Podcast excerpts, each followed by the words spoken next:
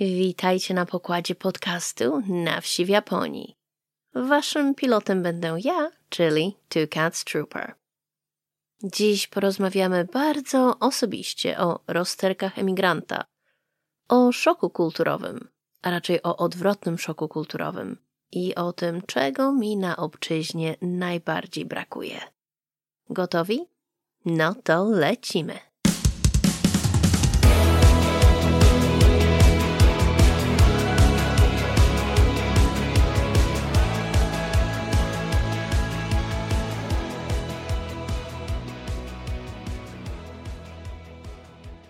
Odcinek dwunasty. Witajcie w nowym roku. Oj, nieciekawie zaczął się ten nowy rok w Japonii. Nieciekawie. Ja akurat byłam w Polsce, ale niektórzy moi znajomi o tym nie wiedzieli i mój telefon dosłownie wybuchł wiadomościami z pytaniami, czy u nas wszystko było w porządku. No, u nas tak. Ale powróciły wspomnienia z marca 2011 roku. I tak sobie myślę, że jak już sytuacja w rejonach dotkniętych trzęsieniem ziemi się unormuje, to postanowiliśmy razem z mężem, że zamiast trzy razy do roku na Okinawę, powinnam pojechać w tym roku nad Morze Japońskie i wydawać tam pieniądze i w ten sposób wspierać lokalną gospodarkę. I tak też zrobię. Bo w sumie to blisko mm, od nas i no wiecie sami jak to jest. Jak jest blisko, to się nie jeździ, bo no bo przecież w każdej chwili można, bo jest blisko. Więc w tym roku ta każda chwila nadeszła i pojadę właśnie tam.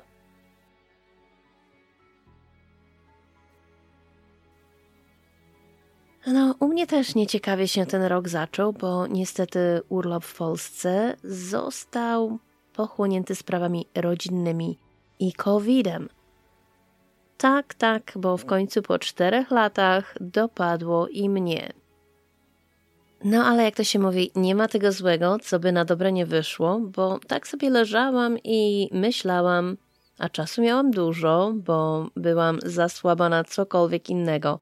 Więc myślałam o życiu na emigracji, o Polsce, o Japonii, o podobieństwach, o różnicach i o tym, co mam i o tym, czego mi brakuje. Więc dziś będzie właśnie o tym, o osobistych rozkminach emigranta. Podkład wizualny dla tych, co słuchają na YouTube, to spacer do świątyni Narita w mieście Narita na pierwszą wizytę świątynną w Nowym Roku. Ja kocham tą świątynię. Buddyjską oczywiście – i zawsze, kiedy jestem w okolicach Narity, to staram się tam wstąpić.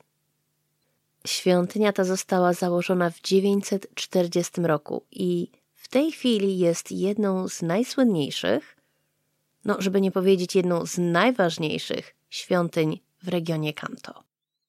A ja mam do niej ogromną słabość z przyczyn osobistych. Więc jeśli podoba Wam się ten spacer do świątyni, to zapraszam do polubienia i do śledzenia. Bo wiecie, im więcej osób lajkuje i zostawia opinie, oceny i komentarze, tym, tym bardziej algorytmy mediów społecznościowych są łaskawe. Więc z góry jestem Wam wdzięczna za Waszą pomoc. A w tym roku chciałabym dobić do przynajmniej setki obserwatorów na YouTubie. Brakuje mi dziewięciu sztuk w tej chwili. Widzicie? Taki minimalizm postanowień noworocznych. No dobrze, ale wracamy do emigranckiego tematu. Więc powinnam zacząć od tego, że właśnie wróciłam z Polski. Zaczęłam pisać ten odcinek jeszcze w Polsce, ale no, jak już mówiłam, życie pokrzyżowało mi kompletnie moje plany. No więc było to tak. Ja złapałam COVID, rodzina też chora, więc zamiast wesoło spędzać czas, bo naprawdę powiem wam, plany były zacne, to musiałam ewakuować się do hotelu i trzymać kciuki, że wyzdrowieję przed powrotem do Japonii. No, nie taki urlop sobie wymarzyłam. Do tego sytuacja rodzinna też dała nam do wiwatu. No ale niestety tak to już jest. Każdy emigrant, który ma rodziców w pewnym wieku, wie dokładnie o czym mówię. Te niewypowiedziane słowa, przygotowania na przyszłość, ten strach przed wyjazdem z Polski. Trzymajcie się. Czy uda nam się zobaczyć ponownie? No musi się udać. No, łzy i płacz na zapas. Nadzieja na to, co najlepsze i niestety przygotowania na najgorsze. I jeszcze zanim wsiądzie się do samolotu, żeby powrócić do domu, do kraju, w którym się mieszka, to już w głowie obliczanie, czy stać nas na szybki powrót, żeby zobaczyć rodziców raz jeszcze. Jak najszybciej się da, póki można, bo potem może być za późno. Ech, co tu dużo mówić. Jeżeli mieszkacie za granicą, z dala od polskiej rodziny, to znacie te myśli i odczucia. Ten rodzaj bezsilności, albo można wręcz powiedzieć podświadomej winy, że nie jesteście w pobliżu, że nie ma was na zawołanie, że jeśli nastąpi ta chwila, ta chwila, o której nie chcecie myśleć, to będziecie daleko.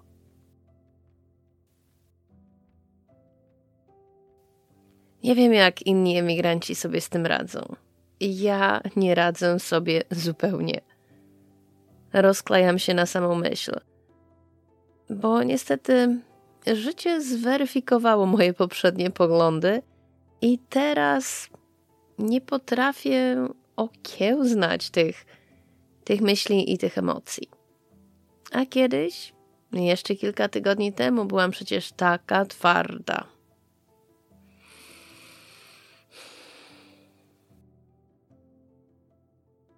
No, COVID też dał mi nieźle po tyłku. To był mój pierwszy raz i przywaliło mnie potężnie.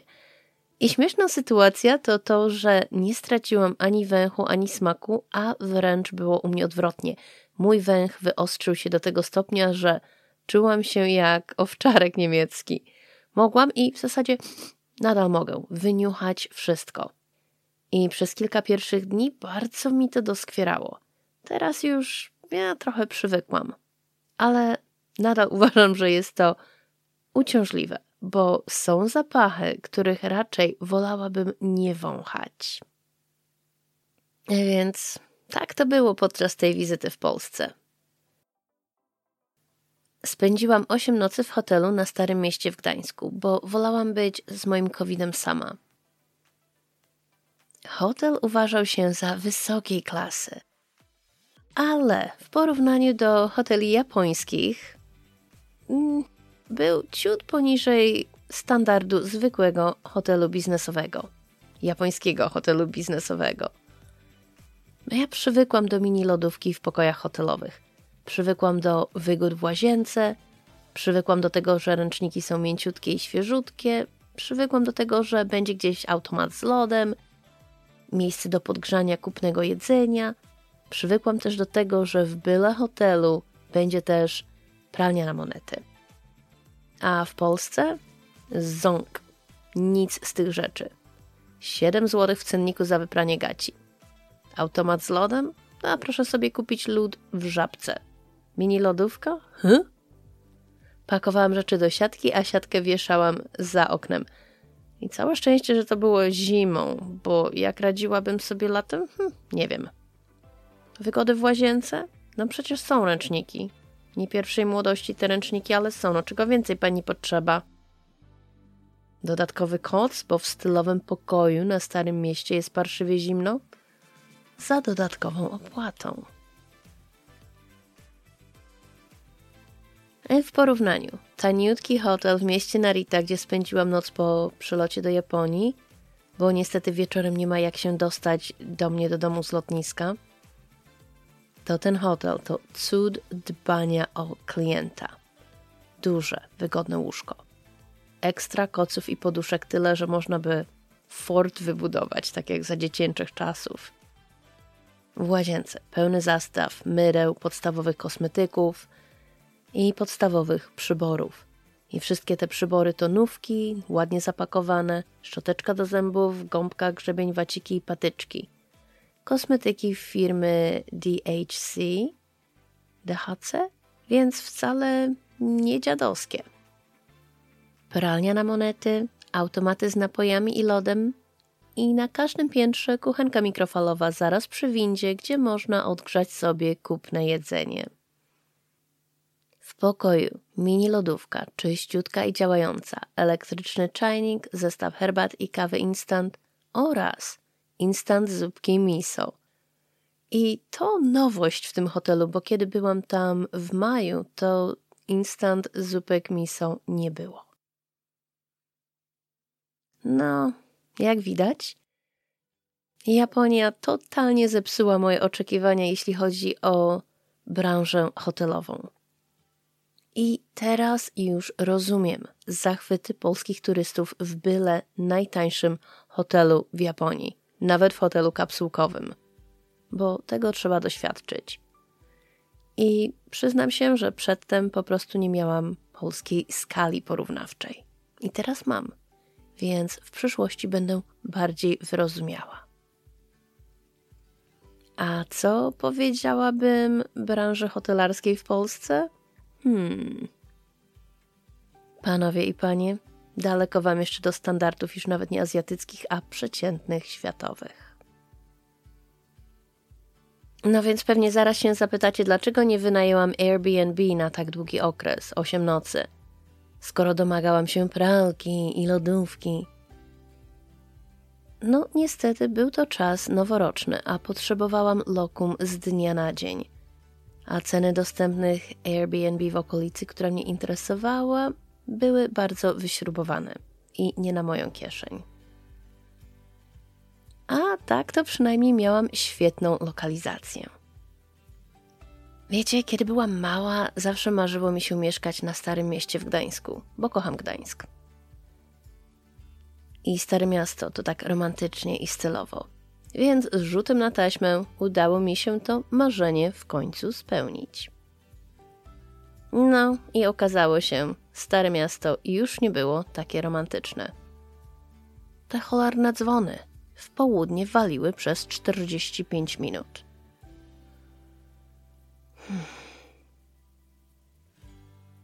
Na dole, zaraz naprzeciwko hotelu, miałam żabkę, która musiała zastąpić mój automat z lodem – 3 zł 50 groszy za kubek lodu? No cóż. Ogólnie byłam dobrodziejstwem żabek zachwycona. Są wszędzie. I asortyment wcale nie jest aż taki skromny, nie mówcie. Mają pieczywo i nabiał i wybór jest całkiem w porządku. Znaczy się całkiem w porządku dla osoby takiej jak ja, która Zachwycała się grahamkami i kajzerkami i serkiem wiejskim na każdym kroku. Bo nawet najuboższy wybór pieczywa w Polsce to i tak kosmiczny odjazd dobrobytu w porównaniu z tym, co my mamy tutaj w Japonii. A o serach to już w ogóle nie ma, nie, nie ma co wspominać. Jedyne, czego żabkom brakuje, to toalet. I jeśli miałyby toalety, to przynajmniej jak dla mnie wygrywałyby w pojedynku z japońskimi kombini. Ogólnie problem z toaletami w Polsce był wszędzie. Jak wy sobie tam radzicie? I płatne toalety? Ja pamiętam to ze Szwecji. Dla mnie to jedna z podstawowych potrzeb ludzkich. A co jeśli ktoś nie ma gotówki? No facet jeszcze pff, odbidy sobie gdzieś da radę, ale co ma zrobić kobieta? A co ma zrobić kobieta z dziećmi? A tak przy okazji. Toalety na lotnisku w Warszawie to żenada. Serio, dziewczyny, jak wy to robicie? Pourywane dzyndzle do powieszenia torebki czy płaszcza, powyginane zamykadła, które trzeba forsować, mokra podłoga dosłownie wszędzie. I aż się boję myśleć, czy świeżo wymopowana, czy to może coś innego? Przed wylotem do Japonii było mi po prostu przykro, kiedy w toalecie najbliżej naszego wyjścia do samolotu na trzy kibelki dwa były zamknięte z powodu awarii. Awarii czego? A w trzecim nie było gdzie powiesić niczego i patrzyłam jak Japonka za Japonką wchodziły i po kilku sekundach wychodziły. Byłam trochę zdziwiona, więc sama weszłam i po kilku sekundach również wyszłam. Bo jak to zrobić? Jedna torba przewieszona przez plecy, druga w zęby, a kurtka zadarta do góry, trzymana w miejscu łokciami? No sama nie wiem. Za stara jestem na takie wygibasy. I tu jestem niesamowicie wdzięczna, że w Japonii nie musimy się o to martwić, bo toalety są wszędzie, zazwyczaj czyste. Zazwyczaj z papierem toaletowym. Zawsze jest gdzie powiesić torbę czy płaszcz. Z mydłem do rąk różnie bywa, ale przynajmniej można się wysiusiać jak nas pęcherz przyciśnie bez trzymania torby w zębach. I wiecie, jak byłam chora, to spędzałam sporo czasu na Threads, czyli tej nowej instagramowej aplikacji, która jest odpowiedzią na Twittera. A tam pewna Amerykanka ubolewała nad niedostępnością toalet w Tokio. I aż mnie i innych komentatorów dosłownie zatkało. Czy ona by na pewno była w Japonii? A może pomyliło jej się z innym azjatyckim miastem? A może państwem, które zaczyna się na T? No bo w sumie po Amerykanach wszystkiego można się spodziewać. Dla wyjaśnienia, żeby nie było nieporozumień, w Tokio zawsze i wszędzie można znaleźć toaletę. Na niemal każdej stacji, na każdym dworcu, w każdym sklepie, przy każdej atrakcji turystycznej są bezpłatne. Trzeba naprawdę bardzo się starać, żeby ich nie zauważyć i żeby potem narzekać, że ich nie ma. No, płatne toalety w Japonii widziałam tylko w mieście Karuizawa i w górach.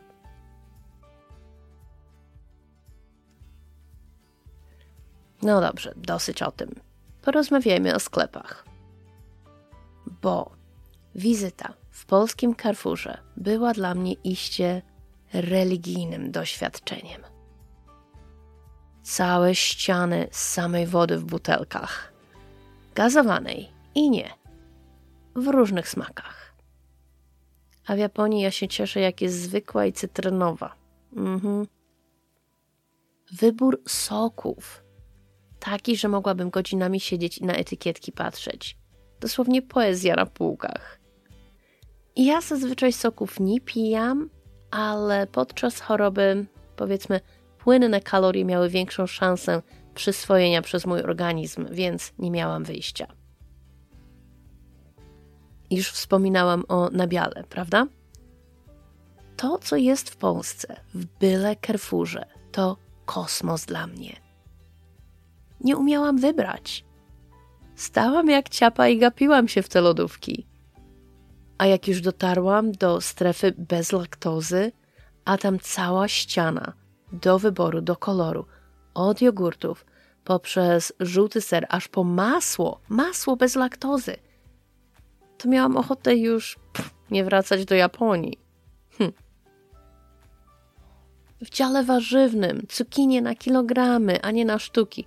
Papryki czerwone, żółte, pomarańczowe w kratkę do wyboru do koloru na kilogramy, a nie na sztuki. Kilka gatunków pomidorów, skrzynki z marchewką i selerem.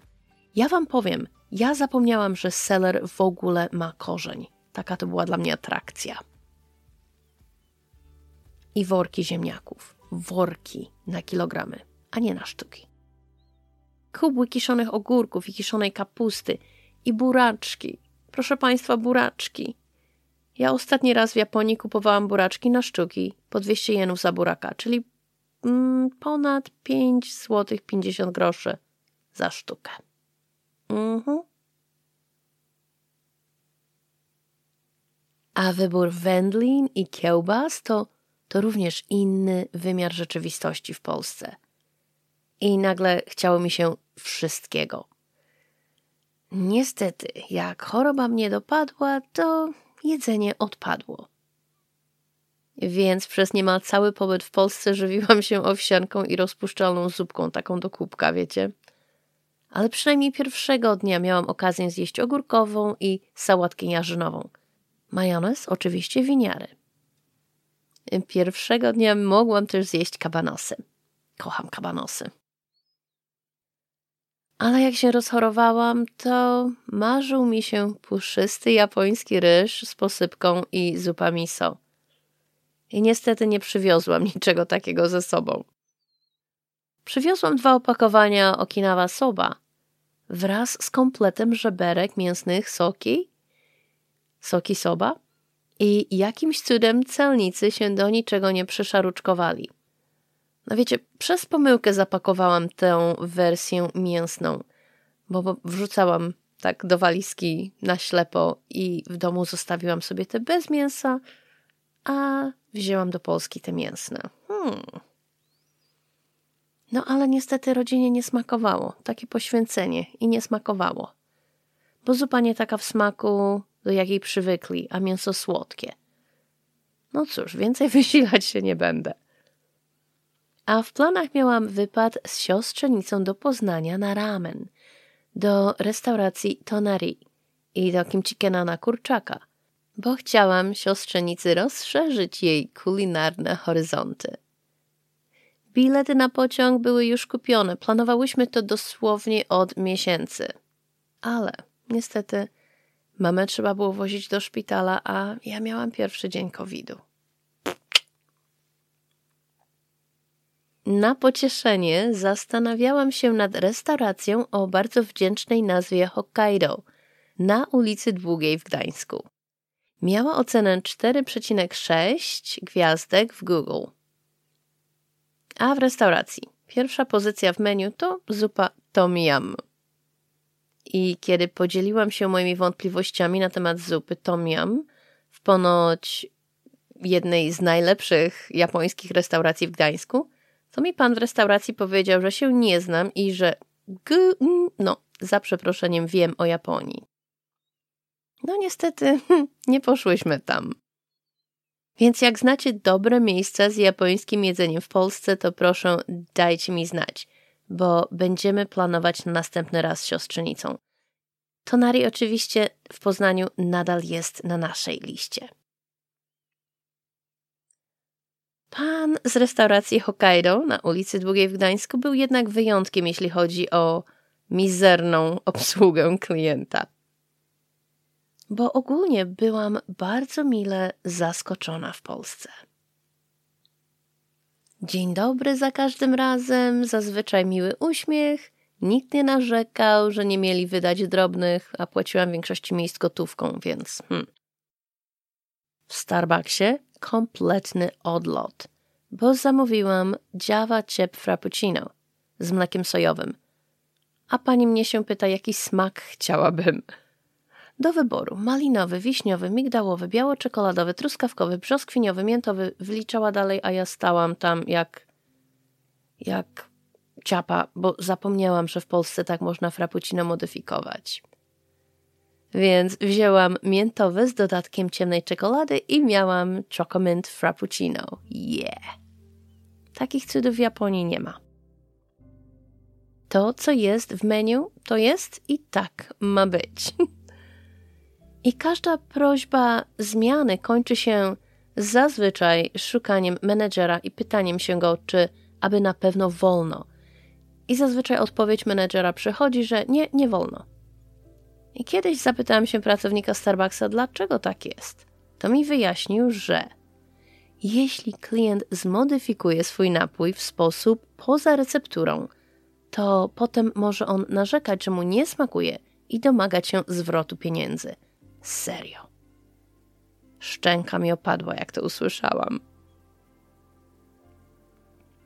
I nie jest to ograniczone do japońskiego Starbucksa. O nie bo każdy, kto prosił o zmianę, zamianę albo po prostu niedokładanie czegoś e, do zamówienia w byle restauracji w Japonii, wie dokładnie o czym mówię. I tu nie ma znaczenia, czy knajpa jest droga, czy tania. Na zmiany, zamiany i modyfikacje nie patrzy się tu przychylnie. Wyjątkiem chyba są restauracje prowadzone przez cudzoziemców, bo tam wydają mi się być bardziej elastyczni w podejściu do sprawy. I ostatnio udało mi się na Okinawie dostać soki soba bez zielonej cebuli na wierzchu. Ale to było chyba tak po znajomości, bo okazało się, że właściciel knajpki na Okinawie pochodził z prefektury Gumma, czyli tu, gdzie mieszkamy. Okej, okay, ale wracamy do Polski. miła obsługa klienta obowiązywała też i w aptekach. I muszę Wam powiedzieć, polskie apteki totalnie skradły moje serce. Muszę Wam wyjaśnić, że kiedy przed laty wyjeżdżałam z Polski, to apteki działały zupełnie inaczej niż teraz. Dostawało się papierową receptę od lekarza i szło się do apteki z tym papierkiem, gdzie jeśli miało się szczęście, to dany lek był dostępny, ale najczęściej nie był. I tak to mniej więcej działa w tej chwili w Japonii. Niektóre przychodnie albo niektóre gabinety lekarskie zatrudniają własnego farmaceutę i wtedy ten farmaceuta prowadzi taką wewnętrzną aptekę. Ale zazwyczaj dostaje się papierowy wydruk i z tym wydrukiem idzie się do apteki. I czasami nie ma danego leku. Mnie zdarza się to hmm, dosyć często, bo biorę specyficzne rzeczy – ale wtedy mam szczęście, bo już mnie znają, więc zamawiają to dla mnie i wysyłają mi bezpośrednio do domu. Natomiast jeśli chodzi o leki bez recepty, to w Japonii mm, nie można ich nazwać lekami. To po prostu nie działają. Bo dosłownie wszystko, co by miało pożądany skutek, trzeba iść do lekarza i niestety dostać receptę. A tymczasem w Polsce. O mamma mia, zaczęłam testować granice cierpliwości pani z apteki na ulicy Długiej w Gdańsku. Pozdrawiam. Coś na kaszel, proszę. Ona mnie się pyta, na suchy kaszel czy na mokry? No nie wiedziałam, więc pani poprosiła, żeby zakaszleć, po czym dała mi syrop i jakieś pastylki i coś do płukania gardła. Następnego dnia. Coś na zbicie gorączki poproszę. A ona na to, czy ja mam jakieś przeciwwskazania. Nie bardzo wiedziałam, co to znaczy, więc na wszelki wypadek powiedziałam jej, że nie mogę brać aspiryny i substancji aspirynopochodnych. No to mi dała jakieś coś tam.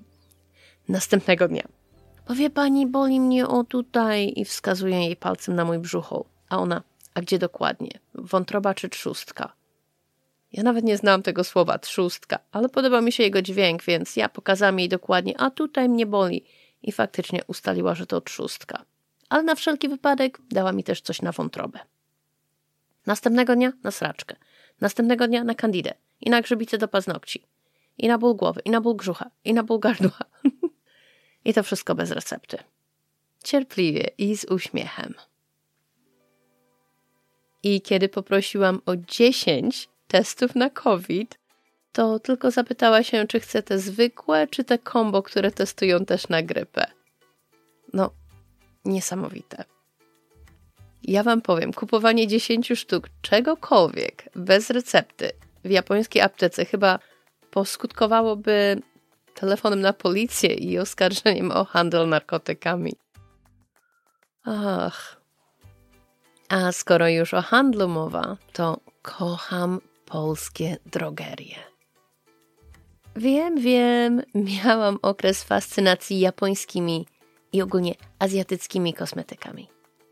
Ale teraz nic tak mi nie daje zastrzyku dopaminy, jak widok europejskich kosmetyków z retinolem. No cóż, starość nie radość, a o te zmarszczki niestety trzeba dbać.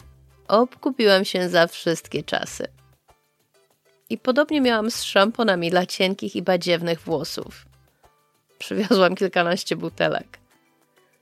Japońskie szampony i odżywki są dla mnie po prostu za ciężkie. Tak, drogerie były niesamowite. Co nie było niesamowite w Polsce, to niestety pogoda. Przez cały mój pobyt nie widziałam słońca ani raz. Przez większość dni coś padało, albo deszcz, albo śnieg, albo oba naraz. I wiecie, dla porównania, zima w mojej części Japonii to głównie niebieskie niebo, porywisty wiatr i słońce. Zimne słońce, ale jest na tyle silne, że ochrona przeciwsłoneczna dla nas to rzecz codzienna o każdej porze roku. Ale jakoś to jest, że pomimo tej parszywej pogody w Polsce w domach się nie marznie.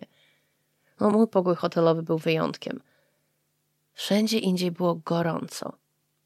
I powrót do Japonii to był szok dla systemu. Bo tutaj jedyne ciepłe miejsce w zimie to chyba podgrzewana deska sedesowa. Centralnego ogrzewania u nas nie ma. A na dodatek my osobiście mieszkamy w starym budownictwie. W zimie grzejemy klimatyzatorem i piecykiem na olej. W sypialni jest zimno. Zdarzały się noce, kiedy szło się spać nawet nie w polarze, ale w puchowej kurtce. I są tacy, co kupują North Face Summit Series kurtki na wyprawy do Nepalu.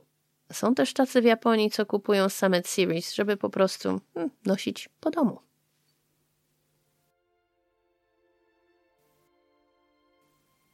No i takie są bardzo randomowe moje emigranckie przemyślenia. Nie doskwiera mi samotność na obczyźnie.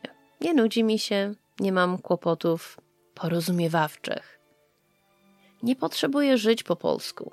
No w tej chwili nie wiem, czy nawet potrafiłabym żyć po polsku, bo, bo z kraju wyjechałam w latach, kiedy hmm, mydełko fa było szczytem luksusu, a kasety magnetofonowe kupowało się w Peweksie. I do tej pory szło mi na emigracji świetnie. Tak, ja od czasu do czasu wzdychałam za kabanosami, kiełbaską, śledzikiem czy nie, ogórkami kiszonymi. A kisiel to był deser na specjalne okazje.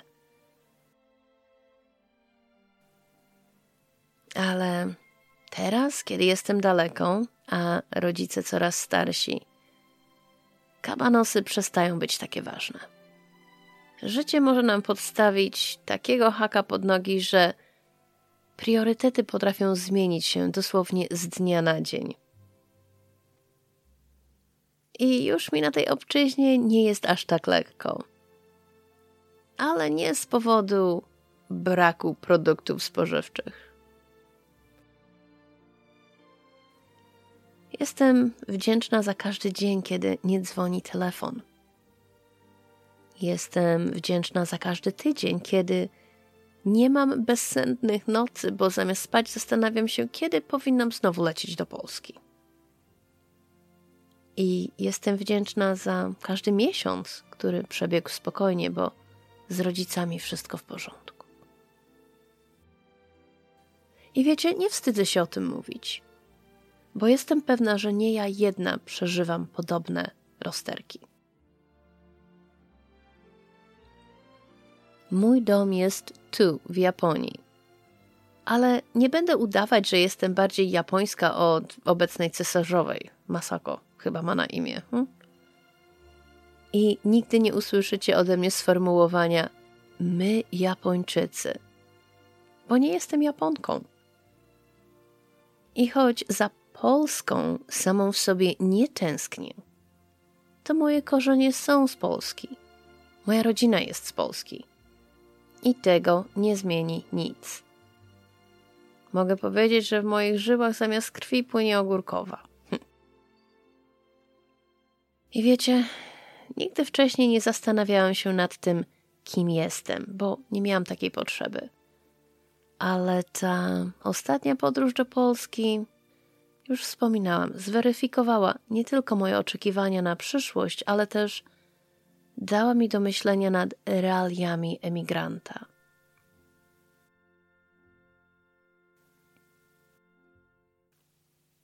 No ale dosyć tych poważnych przemyśleń na dziś. Trzymajmy kciuki za siebie wzajemnie, aby nasze kolejne podróże do Polski odbywały się w jak najmniej stresującej atmosferze. I tego właśnie życzę i Wam, i sobie w 2024 roku. Jeśli macie ochotę odwiedzić mnie na Instagramie i podzielić się własnymi przemyśleniami emigranckimi, to zapraszam. Username TwoCatsTrooper, wszystko jako jedno słowo w pisowni angielskiej.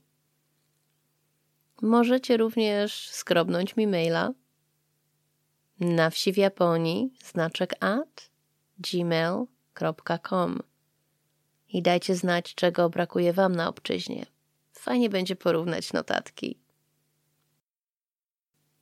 I to już wszystko na dziś. Dziękuję Wam bardzo za wspólnie spędzony czas. Kolejny lot już za tydzień. Do usłyszenia.